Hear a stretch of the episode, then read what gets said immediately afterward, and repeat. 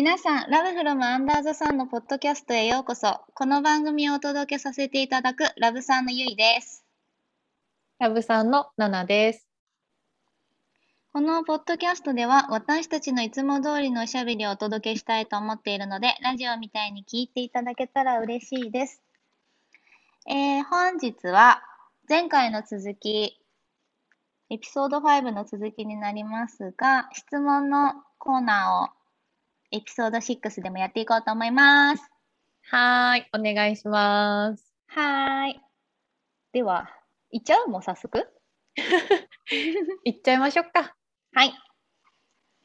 じゃあ、7個目の質問です。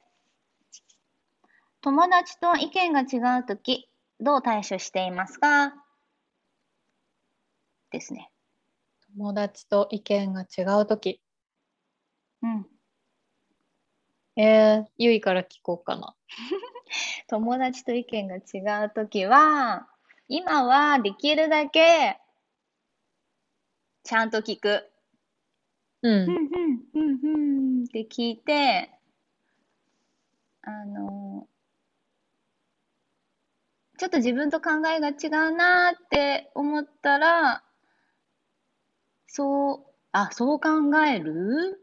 みたいな感じで捉えるように意識してるかな、今は。うん、昔は、反抗 反抗っていうか、え？うん、それ絶対違うよ。わ、私はこう思うとかって言って、押し付け合いをしていたような気がする。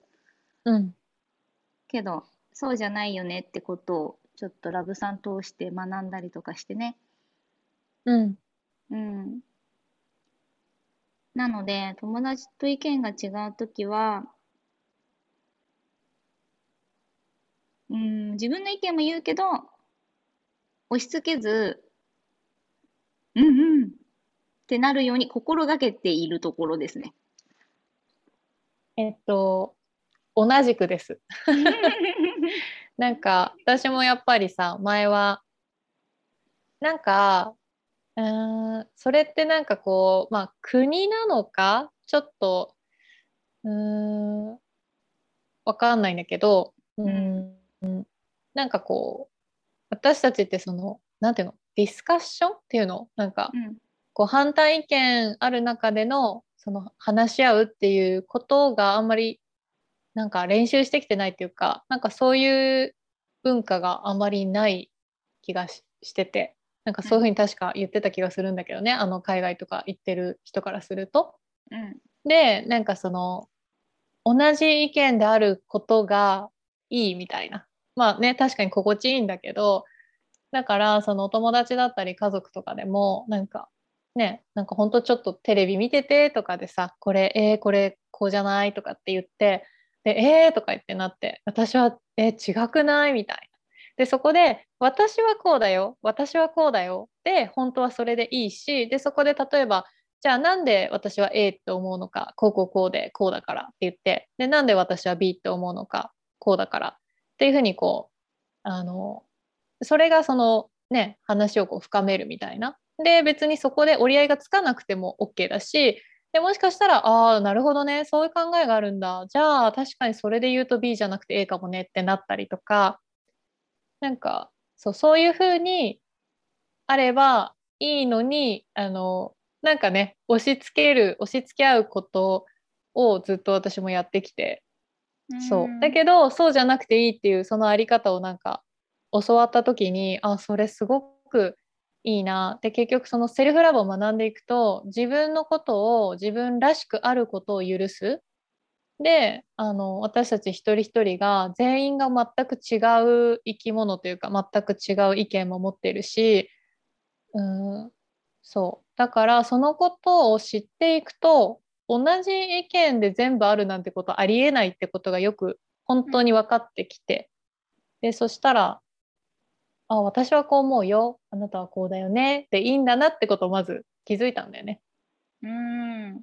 そう。なんかさらにはさ前はもっと合わせてたかも。自分の意見はこうなんだけど、言わずにうーんとかって言って同調してた？自分は違うのに自分の意見が言えなくてとかうんっていうことも起きてた気がするな。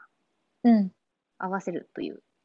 確かに。私もねそうそうそう。だから言える言える相手だったらさっきみたいにちょっとこう、ねあの押し付けようとするし言えない相手とかなんとなくここは黙っといた方がいいかなみたいな感じであの表現しない、うん。うん、っていうことも本当によくあって。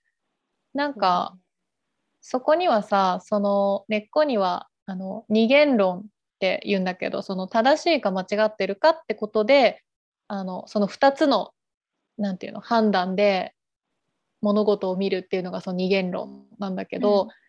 そこの二元論からなんかそのそうじゃないものの見方を私たちって今し始めてると思っててその、うん。ね一つの、うん、物事ってその正しい間違ってるっていうそのどっちかでしかないわけじゃなくてあの全てのその物事とか人とかってこう多面的でなんかこう丸みたいな球体みたいなイメージを私は持ってるんだけどあるところから見ればそれが正しかったりあるところから見ればそれが間違ってるっていうまあ判断があのつくんだけどそれはどこから見るかとか誰が見るかによって変わっちゃうことだからだから結局その物事を正しい間違ってるで判断はできないっていう風にそうそうそう見方も変わってくるとあのじゃあそのねこの一意見を押し付けるっていうことはできないなってうんうん。そうだね。なった、うん。でも話すことも大切でさ、なんうんかこう自分はこう思ってたけど、そのお友達の話聞いたら、ああ、なるほどなって腑に落ちることも結構あったりしてさ、うんああ、その考え方いいね。私もそう、そ、それちょっともらっていい？みたいな ことも起きるよね。あるある。そう。だからねなんかうーん。そう。だからそこでさそういうあの柔軟な姿勢を自分が持ってなければもう自分が思ってるのが絶対正しいんだっていう目しか持ってなければあのそういうふうには気づけないんだけどあの、うん。そうじゃないっていうねあの気づきを常に持っていればなるほどねって新しい世界が見えたりとかうん、うん、そうそうそう。だね、そうだね。うん。でもそうそう。だけどさそれ結構難しいんだよね。すぐにパッとできないっていうか、うん、特にその近しい人とか、まあ、家族とかってその、自分の一番なんていうの？素の部分素の部分っていうのかあの悪い面も出やすいっていうのかな。うん、だから今までの癖でやっぱりさこう反応して否定したくなっちゃったりとかあのいやいやこうだよとかこうした方がいいよっていうふうになんか意見をねつい押し付けたくななりがちだけどなんかそこはもう、あのコツコツ練習だなっていう感じで今取り組んでるところかな。うん。近くにいる人こそさ、なんか自分のこと分かってほしいってなっちゃうんだよね。うん、思いが。うんそういえば思い出したらなんか悲しくなってたその自分があの仲いいお友達とかその意見が一緒でありたいお友達とその意見が違うって分かった時になんか不安になったりとかえー私その意見でいいのかなって思ったりとかでもその、うん、そういうもちろん時もあるんだけどでもちょっとずつそのセルフラブっていうものをこう練習していって自分は自分でいいんだよってことを自分のその信頼を取り戻していくっていうか自分の軸をこう取り戻していくとだんだんあ私はこれでいいしで同じように相手も相手のそのものでいいんだっていううんでその上で仲良くすることができるんだ意見が違っていても共にあることができるんだってことがちょっとずつ分かってきた。うんうんうんうん。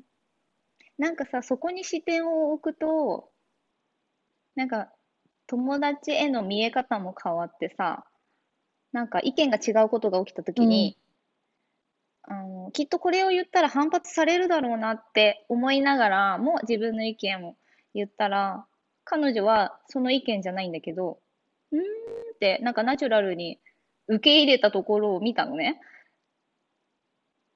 見えた、うん。その時にびっくりしたりとかもした。なんか彼女は別にセルフラブとかも学んでないし、あのー私とは反対意見を持ってる人なんだけど、ナチュラルに私の意見も、ふーんって聞けてて、聞けてる彼女が、を見たときに、えー、すごいって思ったのよね。私は意識してやってるけど。うん。ああ、それはだからやっぱり、あの、ゆいが、ゆいの態度が、あの、変わっていることによって、相手も変わったってこと？あ、変わったっていうか、もともと、あの、そんなに、何？あ、もともとそういうタイプ、そういうふうにできているタイプの人だったってこと？だったのかなってその時は思ったんだよね。うん。あとはまあ、ものによって違うけどね。うん。その条件によって違うんだけど、とは思うんだけど、その条件の時に私は絶対にこう言われるだろうなって、本当正反対のことやってたから。なんだけど、全然、なんか、ふーん、そっか、まあいいんじゃない？みたいな感じだったから。うん。うん、えー、意外だなって思って、っっていうのはあったかな。そういうなんか見え方もあったの。あー確かにでもさ自分としてそれを考えた時にもあの自分もそのいつもいつもそうやって押し付けてたかっていうと多分やっぱりそれってその自分のなんかあーなんかさそのトリガーというか自分がなんか反応が出やすいものだとそうやって「えー、違うじゃん」って押し付けたくなるけどそうじゃないフラットでいられる、ね、出来事とかもあると思うのね。でそうすると別になんか意外とさらっと「あそうなんだへえ私はこうだよ」みたいな感じでできてたりすることも多分みんなあるのかなってうんそれ聞いてて思った。うんうん。うんそう、きっと事柄にもよると思うんだけど、うんうん、意識してたら、意識して見てたら違う反応でびっくりしたみたいな感じかな。うん、そういうところにも気づけるようになるってことだね。うん、そうだね。では、次の質問いきますね。はーい。好きな食べ物は何ですか？なんかすごいあの違う世界の話ぐらい今なんかそうだね。え癒されたね。好きな食べ物ね。私これ最近ね、えっと、今まではうん。いっぱいありすぎて決められなくて答えに困ってたんだけど、最近自分の中で自分なりに統計を取ったところ判明したっていう感じでね、導き出したものがあって。なんだろわかる？わかんないよね、多分。う。わかんな言っていい？い。いいよ。きゅうり。きゅうり食べてる、いつも。いや、なんかね、あのーなん、なんて言えばいいんだろうな。もちろん、その、うん、一番好き、ああ、だからそう、難しいんだけど、うん。好きなものたくさんあって、例えばお寿司とか、うん。あのーなんていうの、いわゆるね、みんながこう言いそうなものっていうかさ、まあ、ラーメンとかも好きだし、あの、ね、なんだけども、えっとね、一年中うん。食べたくて、で、いつでも割と食べられて、うん。で、そう、どんな自分がコンディションでもとかって考えた時に、あ、私結構一番、一番なんかこう、ずっと食べてるものってキュウリかもしれないと思って、うんうんうん。で、結構キュウリをあの冷蔵庫に切らすのが悲しい。から結構余裕を持ってまだ3本ぐらい入ってるんだけどああと3本だからちょっと今日1袋買っとこうって言って大体あの大袋で買うんだけどそうであの旬のもの食べるのがいいっていうのは知ってるんだけれどきゅうりだけはちょっと譲れず年中食べてる。うんうんうん。でも一年中ね、あるからね。手に入るから。ありがたいね。うん。そ私も好きだな、きゅうり。うおきゅうりうん、きゅうり好き。あの、夏とかさ、水分欲しい時にかじって食べるのとか好き。美味しいよね。うんでもなんかそう言われてみると、なんか私たちってミーティングするときに、ミーティングしながら食べるっていうことをたまにやってしまうんだけど、その時に、7のトーストの上にはきゅうりが乗ってる率高いなって今考えたら思ったわ。かに。ね、バリバリしてるなーって思った。そうですね。うん。見てる見てる。きゅうり、きゅうりトースターの結構美味しいんですよ。皆さん、もしかしたらやったことない方もいるかもだけど。私、ナナがやってるからね、この前やったけど美味しかった。あ、嬉しい。なんか、うん、美味しかった。ト、トーストはあったかいのに、きゅうり冷たくて、で、ハムとマヨネーズ乗せて食べたけど美味しかった。ほら、それは豪華だわ。うん。え、ちょっとコツだけ言っていい？うん。なんか、その、美味しく食べるコツ。あのー、きゅうりってさ、ただこう、なんていうの、スライスとかさ、した状態だとちょっと硬いじゃない？うん。だから、私はだいたいちょっと塩で、揉まないいまでも、ちょっとこう塩ば、あの、軽くね、軽くささってかけて、で、ちょっとだけこう、あえて、で、ちょっと置いとくと、その、そう、少ししんなりするから、で、なんか、あのほらきゅうりってまあ夏の食べ物だから冬に食べるとやっぱ体がこう冷えるって言われてるんだけどうん。なんかね塩でそうやってするとそのきゅうりの持つあの体をその冷やす作用みたいのが変わるんだってうーん。まあちょっとねそこは私も本当かどうかってわからないけど、まあ、そういうふうに言われてて、っていうのもあって私はその特に冬食べる時は基本サラダに使う時もちょっと塩してあのうん置いとく。うーん。なるほど。耳寄り情報だね。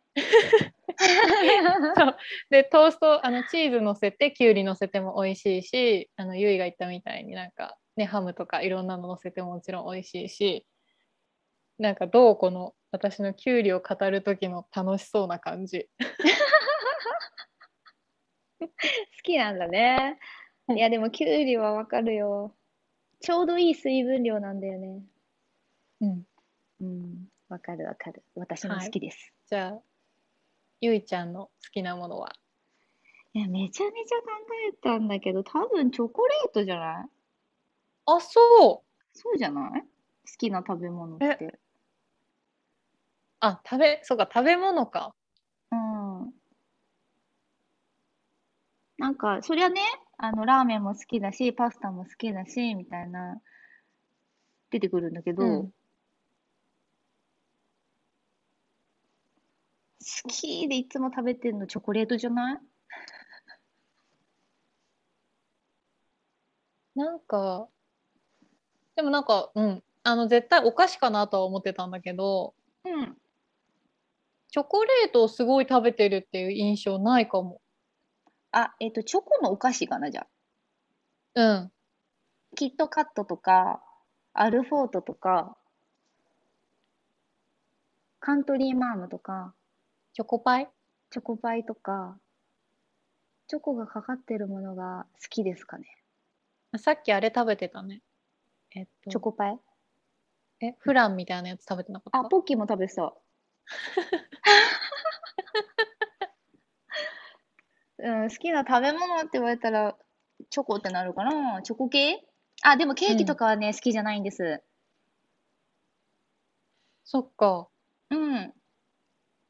なんかね、友達がすごくお家に来るときになんか買ってきてくれたりとかするんだけど、パンもそんな好きじゃなくて、ケーキも好きじゃないから、結構みんな何持ってったらいいかわかんなくて、とりあえずケーキ買ってきてみた。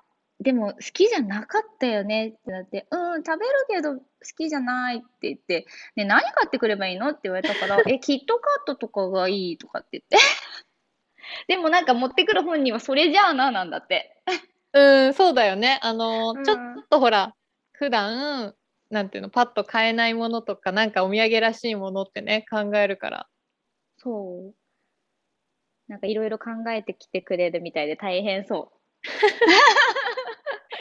そうそう、あの、そうだよね。私は好きなものが多すぎて、あの、なんていうの好きなものって聞かれると戸惑うタイプで、で、ゆいちゃんはどちらかというと、好きなものが結構少ないかな。う。うんうんうん。逆に浮かばないみたいな。ね、でも、ちょっと食べ物じゃないけど、やっぱりコーラは外せないんじゃない？あー、コーラと三ツ矢サイダーもな、ガソリンだよね。うん。飲むね。ガガソリンだよねってなんか面白い。できてる体がそれで。ううんんうん。そうだね。そんな感じかな。うんはい。では次。はーい。9個目。苦手なことやものは何ですか？おー苦手なもの？苦手なこと？苦手なもの虫？あ虫系はちょっといきなりビュンって来られると心臓がふっってなるから苦手なものかな。ことは、家事。ー あんまし好きじゃないかな。うんね、それでもゆいちゃんちすごい綺麗だしだからまあ得意ではないけどあのやってるんだよね。うん。そう。あとね、苦手な、あ、あ、あ、えっと、あれもある。いっぱい言っていい？いいよ。あの、人の握ったおにぎりとか食べれない。あと、お風呂、お風呂とか、えっと、温泉とか行った時の、みんなが踏むタオルとか、みんなの歩く道とかもちょっと苦手かな。すごい苦手。つま先立ち。うん。回し飲みとか、同じものを食べるのとかも苦手。あーなんかさあの学生の時とかあのね飲み物とかさちょっとちょうだいみたいな感じで私はその時はできてたけどでも今はうんちょっとあ大丈夫みたいな感じかもな、まあね時代もそうさせてるとこもあるしね。そうだね、今の時代がね。うん。私、バスケ部だったんだけど、うん。ほんとちっちゃい時からその、誰かの口につけたものは NG だったの、親でもね。うん。で、部活でさ、なぜか回し飲みするんですよね。うあの体ん体育会系だったからか、こう、それがとても最初嫌で、うん怖い怖い、でも言えないみたいな。なんか傷つくじゃん、それいいらない。あなたの飲めないの？みたいな感じで言われたら、傷つけちゃうから我慢して飲んだりしてたこともあったって今思った。ねえなんかさなんか今だったらこういうさいろいろあのーねセルフラブとかさ勉強したりとかするとさそんなのあの言っていいしうんっ。て思えるけどなんかあの頃ってそういうやっぱりちょっと人と違う意見っていうかさなんか、でもしかしたらちょっと傷つけちゃうかなとかさ思って言えないことってあったよね。ああ、そうだね。なんか、7とかにもさ、私がそれ言ったらさ、えー、もっと早く言ってよみたいな感じだったりとかしたよね。うんうんうんうんうん。そう。でも、でも、わかんない。私もその、なんていうの、ちゃんと真面目に受け取ってあげられた時だったら、多分そういうふうに言ったと思うんだけど、うんなんかもっとさ、えー、なんで？みたいに言っちゃったかもしれない。その、わからないから。なんか、うーん。え、全然、え、なんでダメなの？みたいな。うん。ねあの、傷つける気はないんだけど、なんか、こう自分がその気持ちがわからなくて。うんうんうん。ね。そう。でもなんかそういうのも今ってみんなね、だからそういう苦手とかもさ、尊重し,、し合ってっていうか、じゃあそれ得意な人がやればいいよねとかっていう風になんかうん。ね、変わってきてるよね。うん。そうだね。7は？いや、今さ、あ、待って。そう、あんま浮かんでなかったんだけど、えーとね、ちょっと待って。今浮かんだのに飛んでしまった。なんだろえーとね、今、花、ゆいの話聞いてて、う。ものは多分一緒だよね。虫さん苦手だよね。そう、仲良くなりたいけど、やっぱり得意じゃない。うん。はあ、はい、思い出した。ーい。えっとね、バイクのすごい大きな音。うーん。あのちょっと手を加えてる感じのさ。うん。音がね本当に苦手。えー、な、ど、怖い？くなるってこと？ん？怖い？怖さを感じる？うーんなんかまずすごいびっくりしちゃうあビクってー驚くのか。そうでその音もなんかほらでねその話をねあの家族としてた時にそのうん。どうしたらそのどどう私が嫌なのかっていうのをどう伝えられるかなと思った時にうん。うんあの黒板の音嫌いな人いるでしょ？うんうわーってなるでしょ？うん。うん。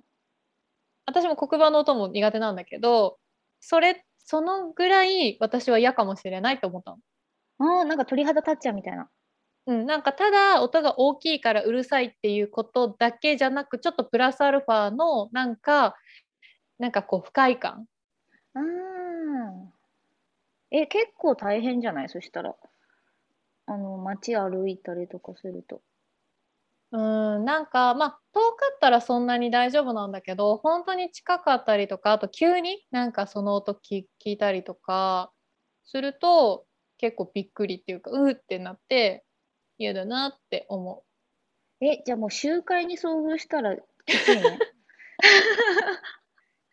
そうだからなんかこの前思ったのはそのね自分のお家のさ例えばすぐそばのお家の人がそういうバイク持っててしょっちゅうそのね行ったりあの帰ってきたりしてるっていう環境だったらちょっとすごくストレスだろうなってなんか耐えられなくはないとは思うけどあのいやちょっと嫌だなってなるだろうなって思った。そっか、そうだよね。あれをさ、いい音だと思ってね、改造してる人たちもいるから。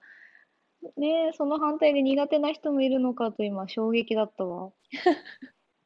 そうだね。田舎だからさ、すごく身近だし、うんそっか。この前分析できたのがあのさハーレーみたいな車？バイク？あ、そう、あの、は、ハーレー？うん。ああいうのだと、なんか、結構音大きくても、低い音、なんか、ドドドドドみたいな。ああいう音は平気なの。うーん。え、どんな、どのマフラーの音が苦手なんですよ。すごい、なんか、ねえ、な、種類がね、うーん。なんか、私、発泡スチロール苦手なんだけど、音としては。黒板よりも発泡スチロールの方がゾワゾワゾワってなるんだけど、それがバイクの音かってなると結構大変だなって、発泡スチロールとの遭遇率って結構少ないからさ。あ、本当？私は今、自分の生活でいくと、発泡スチロールの方が、あの、大変かなと思った。え、いる、いらっしゃる？発泡スチロールそんな身近に。あーでも最近確かにあんまりないか。なんか昔はさ、なんだろう。あの家電買った時とか中入ってたりとか、ついてたね。あの荷物、うん、なんかなんかちょっとそういうさ、あの緩衝材が必要な荷物とか頼むと入ってたりとかあったけど、確かに今ってあの何？保冷のさやり方が発泡スチロールからさちょっと変わってるもんね、保冷バッグだったりとか、うんうんで緩衝材も本当にほとんどプチプチだったり、うんなんか空気入れたようなものだったり、そうだね。だから確かにね最近は減ってきてるかも。うん。まあなんか、その当時はどうやったら音が出ないかとかも極めてたから、多分、それはそれで大丈夫だったんだと思うんだけど。あ、もう一個あった。発泡スチロールに似てるんだけど、雨の日のキュッキュッって音もダメなの。あ雨のの日の、スニーカーとかの音？そうそうそうそう、デパートとか入るとさ、ちょっと鳴るじゃん。あの音とか、もう出入り口付近はめちゃめちゃ あるから、もう恐怖だったね。えー、今でも苦手かも。え、そう考えるとさ、え、バイク結構大変だよ。そう？今でもその雨の日のキュッキュも大変だなって思ったなんかほら駅とかさその普通に出勤とかする人からするとさ当たり前に聞くじゃん電車とかでもなるしさうーん。でもなんかこういうのも大事だね。こうやって話すとさ、えー、私にはあの全然なんともないけど、それがあの苦手なんだねって人ってやっぱり本当に違うなって思ってさ、うんそうするとなんかね、あの、なんていうの、全部をそれを把握はできないけど、でもそういう可能性があるんだなっていう視点でさ、うんあのいられると、ね、相手のことをこううん分かろうとするその姿勢ってすごい大事だそうだと思うんうんうんうん。絶対みんなあるもんね、なんか苦手な音だったりこととかってう。ね、うん、人によってね。うん。もういい質問でしたね。ねよかったね。うん。次、ちょっと難しいですわ。お、10個目。固定概念ってどうやったら外れますか？おうーん。うーん。まず、ね、固定概念ってどんなものかな？うーん生まれた時から身に降り注ぐ呪い？ねね違え、今のが、今のが呪いみたいだったわね。まあでもね、あの、ちょっとこう、なんていうの？ああの激しい表現をすれば本当にそういうことだなと思うけど。なんか社会のルールとか人間はこうあるべきだとか、うんうんこうあることが当たり前だとか押し付けられる。うん、普通はこうだとかね、女の子はこうだとかさ。うんうん。うん、そうそうそう。で、えっとなんだっけ、それを手放す？うん、どうやったら外せるかなって。うん。まず、あの、第一歩は気づくことだよね。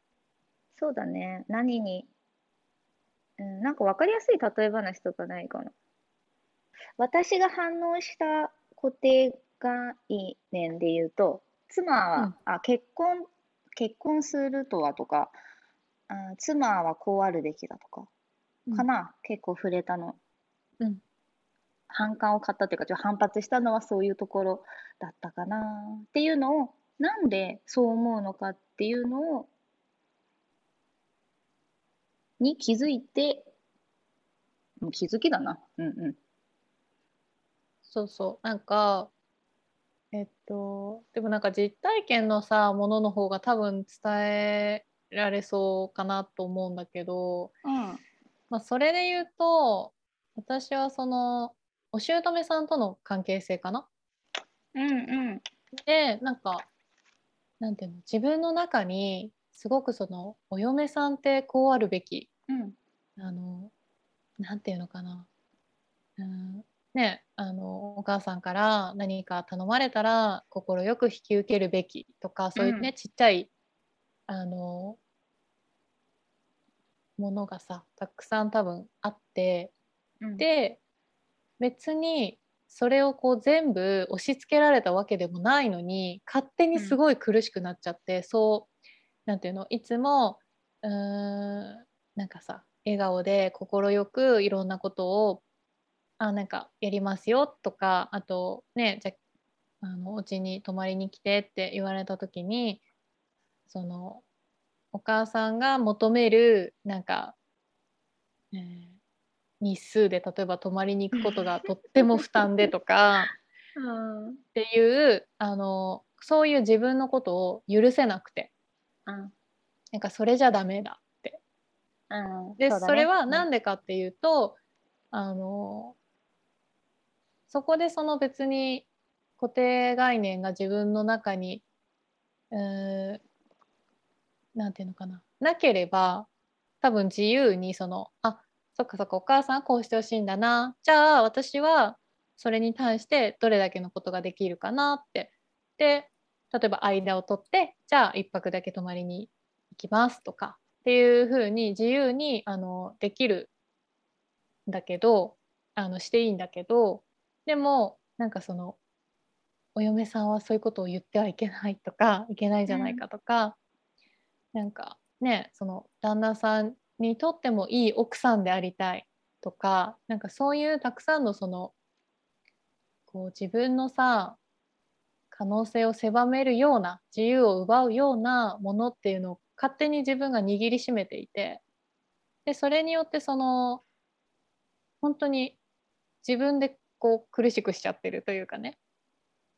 だけどそうで苦しくて苦しくてってこう悩んでた時にだけどそのセルフラブっていうことを学び始めてあの自分を大事にしたいなっていう中でさいろいろもがいてた時にあなんかうーん確かにお母さんがこういうふうに言っている希望を言ってるっていうのはあの事実としてあるんだけどそれを絶対に叶えてあげなければいけないとは誰にも言われていないんだけど勝手に自分でそういうふうに思い込んでるなっていうとこに気づきが生まれてそしたらそのなんかそれを客観視する自分となんか自分の感情みたいなところにこうスペースができてちょっとあの全体が見えるようになってきてちょっとずつ。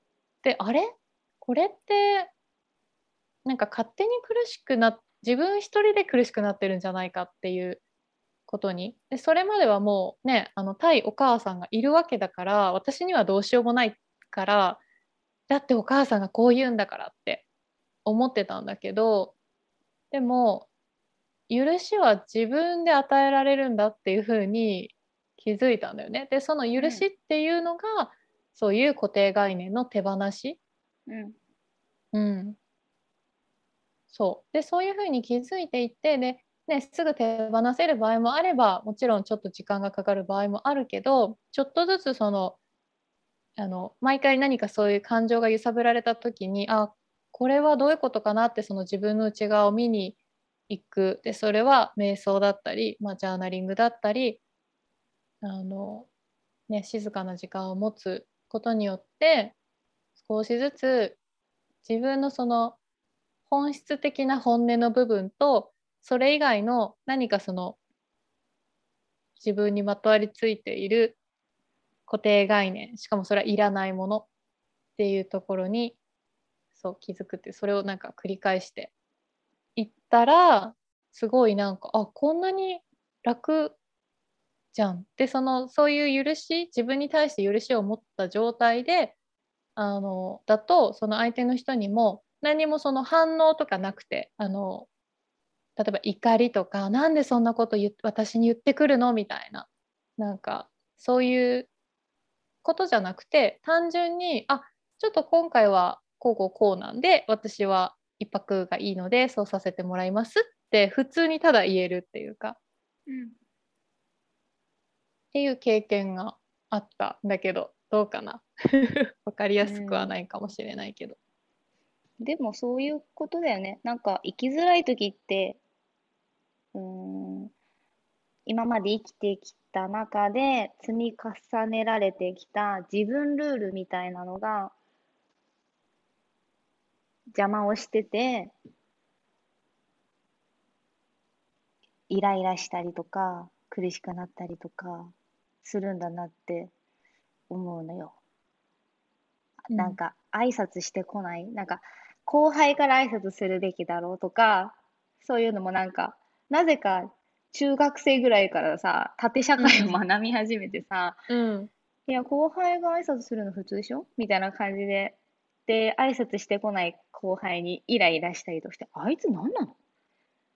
常識なくない？みたいな感じとかになるけど、それもなんか自分のルールっていうか自分が勝手に作ってるルールに自分がの感情が荒ぶられちゃうというか、うん。うん、別に挨拶しなくても生きていけるしね。なんかちょっと違うけど。うんうん。あうんうんでも本当そうだと思うなんかそのでそれってさ今ほらゆいは自分ルール自分でちょっと作り上げたっていう言い方してくれたけどあの押し付けられた場合もあるよねその例えばうん親だったりとか、なんかその学校の先生だったりとかにこうしなきゃダメとかもうん。うなんかこんなことはしちゃダメっていう風にだからそれで仕方なく自分の中に、あのでね普通はこうだからっていうよくあるね、そうそうそう。だからそうやって、まあ、とにかくいろんなあの方法によって自分の中にこ積み上げられたそういう、まあ、ルール固定概念。でそれはすごくその縛り付けるものになっちゃうっていうか、そうそう。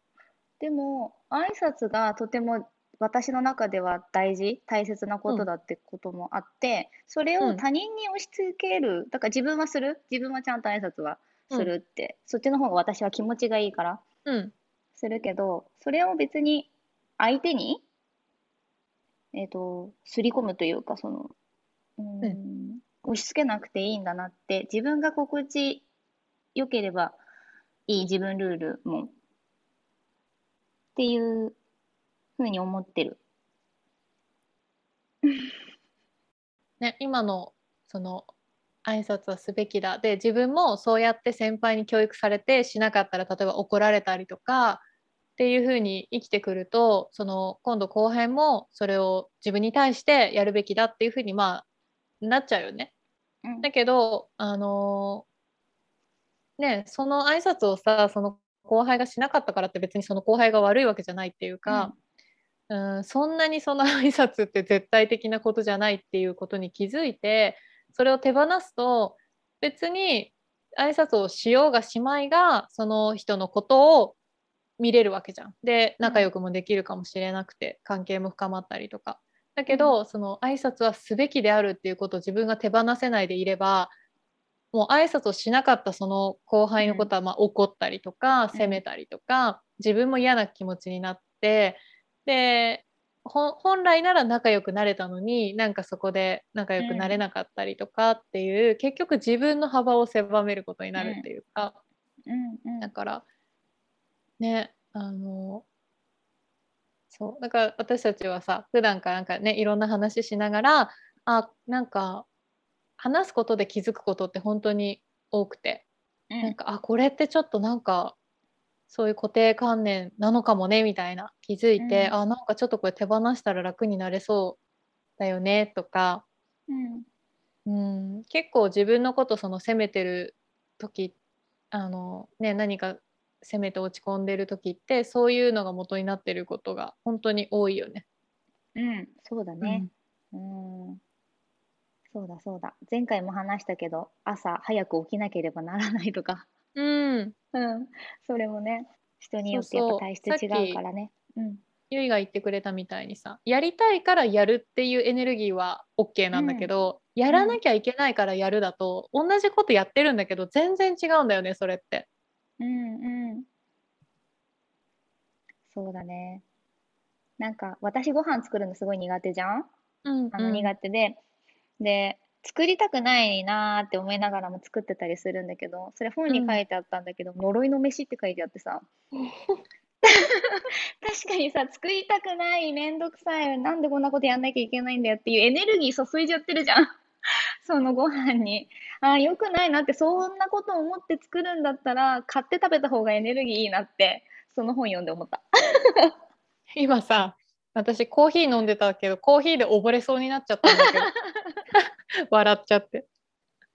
いや本当そうだと思う。なんかさそういうことがちょっとずつあの細かいねことなんだけど本当にちょっとした今日よあの夕飯でご飯を作るかどうかとかうん。でもさそこで本当にそうなんかすごく無理してすごく疲れてるのに、まあ、作らなきゃいけないからって言ってまあもちろんそれも素晴らしいことだよ。それだってあのなんて言えばいいのかな全然悪いことではないんだけど、むしろ素晴らしいことなんだけどでもそこでそのそのなんか一瞬のその選択を自分がどうするかってなんかそれぐらい繊細にいろんなことをあの自分で舵取りしていくっていう感覚すごい大事だなって思っててだからじゃあやるのやらないのどうしようかって考えた時にやるって決めたんだったらうん。あの楽しく作る努力なんて楽しく作ろうとか、そうやって切り替える気持ちをね。でもちろん簡単でいいから、あのちょっとなんていうのかな。そういう面倒くさいなって気持ちでやるんじゃなくてよしやろうって切り替えてやるみたいな。だけど、うんうん。もうそれも今日はできないなって思ったらあのそれこそウーバーイーツに頼るとかなんかちょっと買ってきちゃうとか、なんかそのそういう小さなその選択とその自分の切り替え呪いのご飯にならないようになんかねそうやってその自分ができる範囲の中でなるべくその自分のなんかね寄り添ってうんやるって大事だね。そうだね。うん、固定概念ってどうやったら外れますかは、まず気づくこと、そうだね。認めること、許すことって感じかなうん、そうこれさなんか何回かそのコツコツやってくるとなんとなく分かってくるけどそうじゃない、うん。最初の頃って私もよく分かんなくってそういう時はなんかそれをこう発信してる人とかすでにそういうことやってる人の話をあの聞いたりそういう人のエネルギーをこう感じるだけでもなんかね、なるほどってなってあのなんていうのかなそっちの方向に自分が開けてくる感覚がある気がするからうん、あのそういう人の、ね、お話聞いたりエネルギーに触れるっていうこともすごくおすすめかな。うん、うんそうだね。では次、11個目。うーん、これからどういう人生を歩んでいきたいですか？おー わおそうね。これもまた考えるな。けど、あれかな。自分がやりたいと思ったことは、形にしていける、形にしていく人生を歩んでいきたいかな。うん現世でも成功するということですか？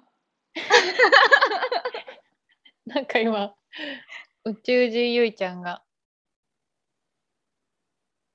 そう、そんな感じですかね。ナナさんは？私はうーん。そうだね。なんか今やってること？を、うん。あのなんていうのかな。こういつも自分に寄り添って自分に愛を持ってなんか自分のことをこうケアしてあげながら私が楽しくあの生きられるように。で私が楽しくない時も受け入れてあげて、うん。なんかそういうふうに、まあ、人生を生き切っていきたいなって思ってて。でそれをベースにしながらあのそのそれでいいんだよっていう感じをあの、まあなんかこう伝染させていきたいというか、うん。うん、えそういうこと？そういうことだよね。うんうん。どそうういいう人生を歩んでいきたいですか？だから。うん。そうそうなんかさ私あのうーんこ高校生大学生ぐらいの時によくそのほらちょうど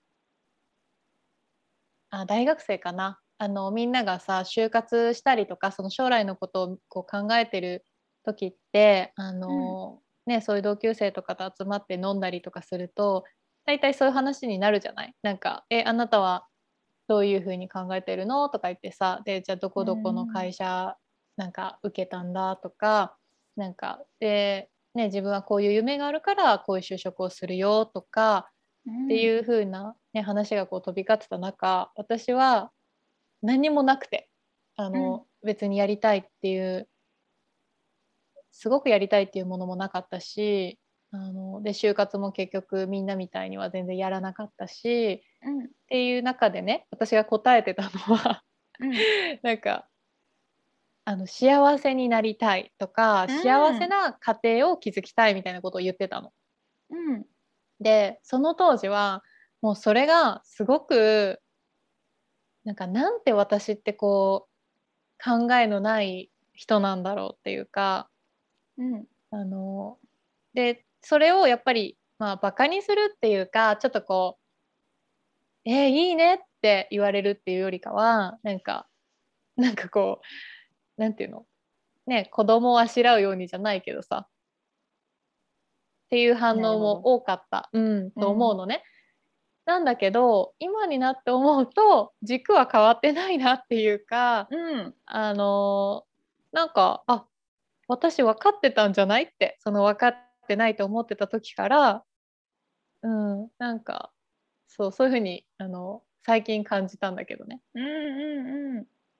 素敵だねそう。なんか自分を幸せにしてあげたいしうーんとその自分の周りの人家族とか大切なお友達とかが笑顔であったらいいなって少しでも苦しみから解放されていて幸せを感じられるようなあの状態であったらいいなって思うから。うんうん。自分軸で進んできたんだね。ね。うんはいいいね。そんなそんな感じです。次おまけです。おまけの質問。あなたの推しは何ですか？推し。推し。いる？えー、なんかさいっぱいいると思うんだけど、今浮かぶそうだね。人。うん。ねえ。え浮かぶ？枝野さん。ちょっと前はねえねえねえ。え？本当に？ちょっと前は枝野さんだったらもうほんと頑張ってみたいな感じだったけどね。ちょっと大変な結果になってしまったが。うん頑張ってって押してたな。で今はね新庄さん。あの監督のね、監督？そうビッグボス、うん、うんうんなんかね言われてみれば私好きだったなって思って日ハムの時、うん。なんかね、うーん、親が好きで巨巨人のことが。あって、結構東京ドーム連れてってもらったりとかしてたから、うん。なんとなく球団は把握してて、で、北海道が日ハムってなって、新庄が、新庄とか言って、しビッグボスが上から登場するのとか、えー、やばい、この人とかって 子供ながらにめっちゃ、なんか、なんだろうな、楽しかったっていうか、見てて気になってた。うんで、なんか、ビッグボスになってさ、やっぱし、ああ、そういえば気になってたって思って、思い出して、そうだそうだって思ってる。頑張ってって感じ。押してます。私も好きすごいなんか、うん本当になんかさあの彼がその言ってる野球のことを別に好きじゃない人にも野球を見てほしいみたいな、うんあのまんまと私そんなに野球興味ないけどなんか彼がねなんかやるやりそうだからなんかすごい面白そうと思って、あの見てみたいなと思ってる。気になっちゃうね。うん、うん。ねえ推しかこの私のなんかさ好きな芸能人誰とかって聞かれた時に答えられない症候群推し。リ・ジョンヒョクじゃないじゃん。好きリ・ジョンヒョクのひょ、ひょ、リ、しゃべれねえ。リ・ジョン、なんかその、役がすごい好きだったよね。その人、リ・ジョンヒョクが。うん愛の不時着は私の推しですうん。そう。で、ヒョンビンが演じてるんですけど、ヒョンビン、ヒョンビンがいいんでしょって言ったら、ヒョンビンじゃなかったの。リ・ジョンヒョクだったの。ね。ああそうそうかもそうかもまあそうなのまあねあのヒョンビンのことよく知らないけどでもねあの感じがよかったうん。あれじゃない？ちょっと、おまけ盛り上がらなかったね。